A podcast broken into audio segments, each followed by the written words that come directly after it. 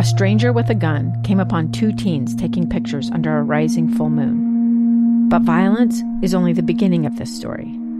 Sometimes I thought, there are no miracles. Yeah, there are, and this is a big one. I'm Amy Donaldson, and I've spent my career talking about how lives are undone by violence. The Letter is a podcast about how lives are remade. Follow The Letter at the letter podcast dot com or wherever you get your podcasts. Inside Sources. Inside Sources. Behind-the-scenes experience in Washington and around the world. Here's the opinion page editor of the Deseret News, Boyd Matheson, on K S L News Radio one oh two point seven F M and eleven sixty A M. Good afternoon, everyone, and welcome to Inside Sources. I am Boyd Matheson, opinion editor at the Deseret News. Great to be with you on a Thursday. I am recording today from Tokyo, Japan. More on why I'm in Japan in just a moment. Uh, but as always, we uh, have a lot of ground to cover in the fastest thirty minutes in radio. So let's get to some of the headlines first. And then I want to spend the bulk of our time this half hour talking about D-Day and uh, some great remembrances and some important lessons to be learned uh, for all of us now and for the future. So just taking a, a quick peek at the uh, political headlines and some of the issues going on around the world today. Uh, of course, the president is uh, in Europe uh, as part of the uh, D-Day celebration, and I am one of those who believes uh, in the, the water's edge, that when the president is uh, out of the country, regardless of which political party that president may represent, uh, it's time to uh, to put down the uh, political battles and the political long knives and to unite as a country, especially on a, a day like today, where we're focused on this historic seventy-fifth anniversary of D-Day and really a hinge point moment uh, in the history of freedom around the world, not just America, but uh, around the world. And, and so I uh, was a little discouraged uh, today uh, here in Japan and uh, looking at the headlines. And, and, of course, one of the main headlines coming out of the day was a uh, meeting by uh, Speaker of the House Nancy Pelosi and many of her top uh, lieutenants there in the Democratic Party, many of the committee chairmen. And in that particular meeting, uh, of course, uh, Nancy Pelosi has been trying to resist the uh, urge from many of her Democratic colleagues to jump into the impeachment proceedings. And she made a statement, and again, these are closed-door meetings, so a lot of this stuff is getting linked out, uh, leaked out, but it is uh, confirmed by several sources, and that is that within this meeting, she told her counterparts, uh, these uh, committee chairmen, that she didn't want to see the president impeached. She wanted to see Donald Trump in prison. Now, that's that's a problem. Uh, I called out then-candidate Trump uh, as he very gleefully through the twenty sixteen campaign would often lead or encourage the chant of lock her up uh, as it related to a political rival uh, in uh, the former Secretary of State, Hillary Clinton, who was his main rival in twenty sixteen, of course. And to me, I just thought that was wildly inappropriate, that you have someone who was vying for the top spot in the free world to be the president and to be saying, hey, this, this is a political opponent and I, I want to see her locked up. It was wrong then, uh, and it's really wrong uh, for Nancy Pelosi to do the same now, to say that she'd like to see the president in prison. Uh, that's that's not how we do this. The three branches of government need to exist. They need to do their function. The uh, the House in particular needs to do their oversight. Uh, that's part of their constitutional duties, and they need to do that, do it thoroughly, do it well. Uh, but when we weaponize everything for political purposes, that's where we get into trouble. We always get into trouble uh, when we start playing that game. Uh, and I think it's a, especially dangerous to be playing that game while the president is out of the country uh, on a uh, on a uh, again a tour to celebrate Uh, those who really gave the ultimate sacrifice for freedom, not just for American freedom, but for freedom around the world. You look at what we faced uh, seventy-five years ago, and uh, this was really heroic. And, and so I, I think it's it's poor form on the part of Nancy Pelosi and uh, her colleagues there in the House. Uh, I also think it's been poor form this week for some of the uh, political takes that the president has had in Ireland and with other uh, leaders. And again, it's just not helpful. Let's focus. It's not that hard. Focus always precedes success. And we need a president that's focused. We need members of Congress that are focused on the right things. Uh, and so we, we, we have to look at that. Uh, other quick headlines I always want to pop through. Uh, obviously, we're still uh, counting down. The president has said that Monday uh, is the deadline for uh, tariffs for Mexico. Those are ongoing talks there, trying to figure that out. Uh, and also a revolt from Republicans in the Senate in particular uh, over tariffs and trade. And, again, even while the president is out of the country, uh, this is one that's weighing on a lot of folks' minds uh, and one that we're going to continue to watch real closely. Um, last thing I want to hit, uh, just as it relates to a lot of these political things going on, uh, I need to remind the political folks that uh, restraint always works. Restraint, that sounds really easy. Uh, I've often said in, in business meetings that the, the when to is just as important as the how to or the what to. And we, we're losing sight of that. And just because we can say something, just because we can tweet something, just because we can give an interview and, and uh, say something, it does not mean that we should. And restraint, restraint matters. You know, again, tying into D-Day, the, the discipline, the focus, Uh, that was required to execute that strategy and to, to do something so daring um, is something worth remembering and worth coming back to. And we'll we'll talk about that in our second segment today. We'll talk about some of the lessons from D-Day and some of the things we've lost over the years uh, as it relates to that.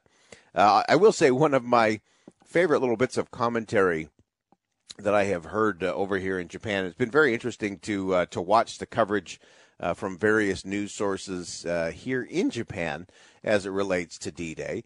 And uh, but I was fascinated by one uh, B B C reporter who, in kind of setting the stage with all of these different world leaders uh, that were there, um, said that all of these world leaders, President Trump, President Macron, uh, Prime Minister May, that they all stood in the shadows of the real heroes of the day.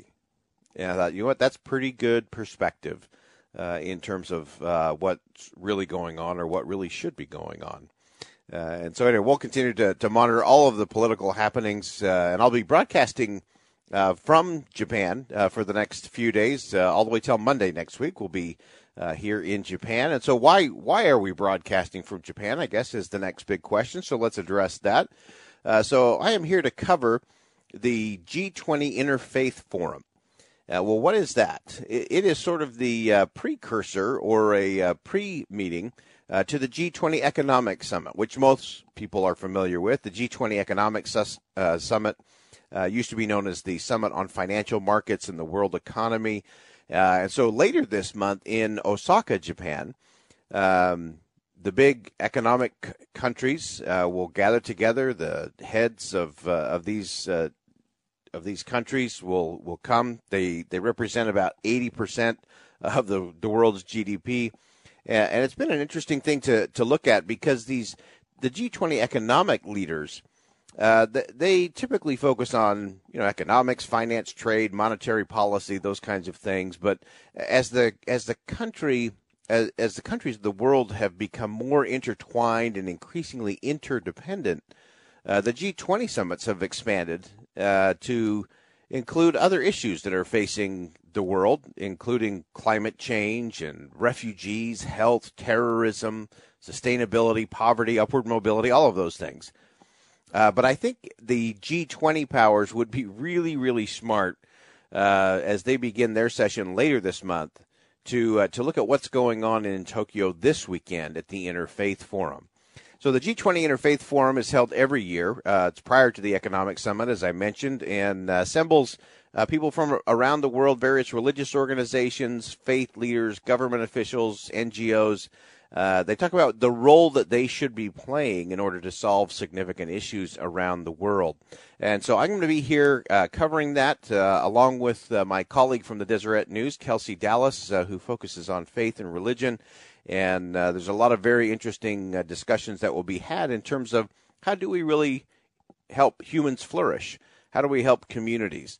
Uh, how do we really make a difference for those uh, in poverty or those refugees? Uh, Elder uh, Garrett W. Gong, a member of the Quorum of the Twelve Apostles of the Church of Jesus Christ of Latter-day Saints, along with Sharon Eubank, Director of Latter-day Saint Charities and First Counselor in the Church's Relief Society General Presidency, uh, are here participating in the forum, as is Cole Durham from B Y U, among others. Uh, the theme for twenty nineteen is interesting. It is Peace, People, Planet, uh, a path and Pathways Forward. So peace, people, planet, pathways forward. Uh, so we'll continue to cover that as we go through the uh, through the next few days. Uh, but it's really interesting to see how things get done, uh, what can be done at the government level, and what needs to happen through faith-based organizations and other civic groups, uh, civil society at its best. So we'll continue uh, to watch that. All right, we are going to step aside. When we come back, we're going to pick up on D-Day and some important lessons to be learned and one of the diseases that is killing the country and killing our memories. Don't go anywhere. This is Boyd Matheson from Japan Today, Tokyo. Uh, stay with us on K S L News Radio. We'll be right back.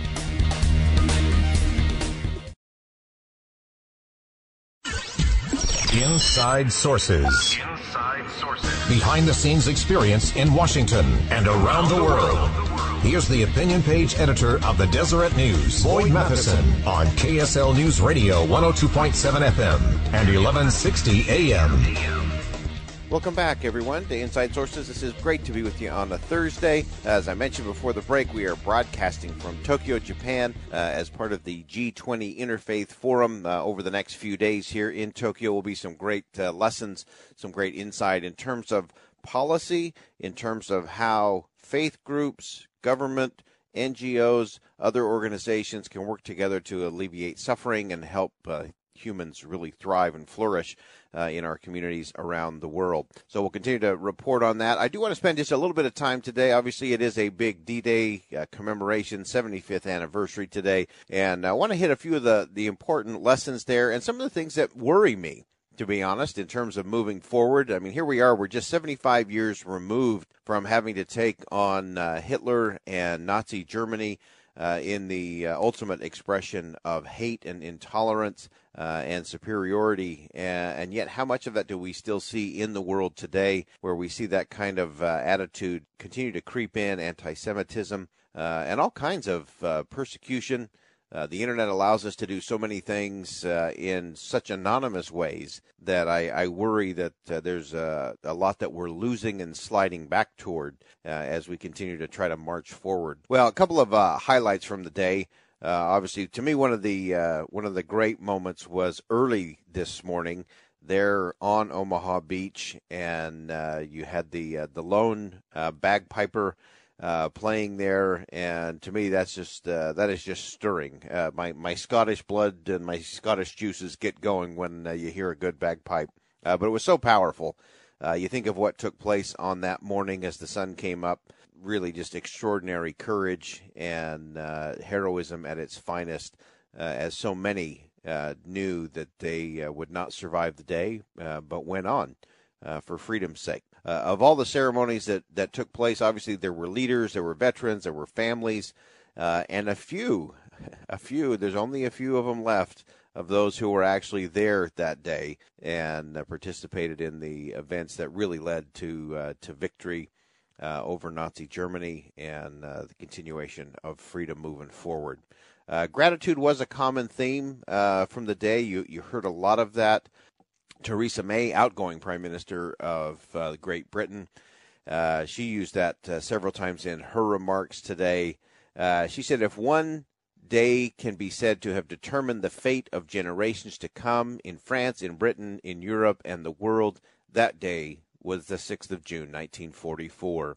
Uh, she continued on. She said, as the sun rose that morning, uh, not one of the thousands of men arriving in Normandy knew whether they would still be alive when the sun set. Uh, to the veterans, she said, the only words we can say are thank you. Uh, and that's really where I want to pick up today, is uh, I really worry that we are forgetting. And it's so easy to forget. And, and yet that is one of the great challenges to any vibrant society. It's simple forgetfulness. Uh, I have said countless times on this show that that which we forget, our children may never know. What our children do not know, our grandchildren are unlikely to possess. So I want to talk about remembering for just a minute. Uh, real remembering includes not only the, the history, but the, the principles. So it's not just the history of, of these great heroes and heroines uh, that went before us. It's the principles that they live by. Uh, and I have I have long said that what the world really needs is a, a renaissance of remembering, because faith and freedom and family, uh, all of those things, they, they can falter in the face of forgetfulness, and commitments that were once concrete uh, can crack and crumble through neglect and forgetfulness. Uh, and this is, uh, to me, one of the real issues, because because simple casualness or neglect by one generation can rapidly spiral into apathy in the next. Uh, and I think we've seen that. And so there is a case, especially on days like today, not just to remember, not just to remember an event or a moment in time, a moment in history, but to, to really remember what led to those moments. What were the principles that drove those moments? And to me, that's what we've got to get back to. If we don't get back to that, uh, nothing else is really going to matter in the end anyway. Uh, and that leads to the, the second component that I think is important uh, on days like today, and that is gratitude. You, you heard uh, Prime Minister May talk about the word of the day, gratitude.